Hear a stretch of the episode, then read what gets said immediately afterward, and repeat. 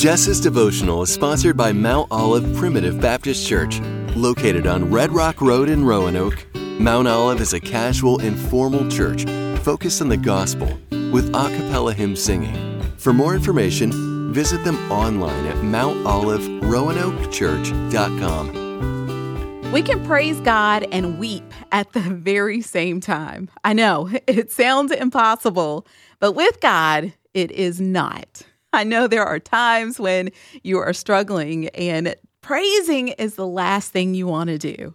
Our hearts can feel heavy, yet we can still praise God in our trials because He is so, so good. He is good when things are hard. He is good when the future seems bleak. He is good when the rest of the world is not. And He is good all the time. Sometimes praising God when it's the last thing we want to do is actually the best thing we can do.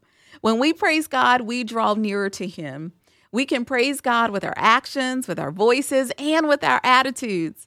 Our praises confirm in our spirits that He is worthy, that He is holy, and that He is sovereign. Praising God declares that He is the center of our lives and that He has overcome every single struggle we face. I love this verse, Psalm 156. Let everything that breathes sing praises to the Lord. Praise the Lord. Jesus, may we always glorify and praise you regardless of how our day is going.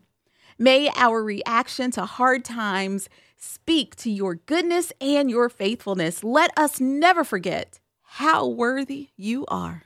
Amen and amen.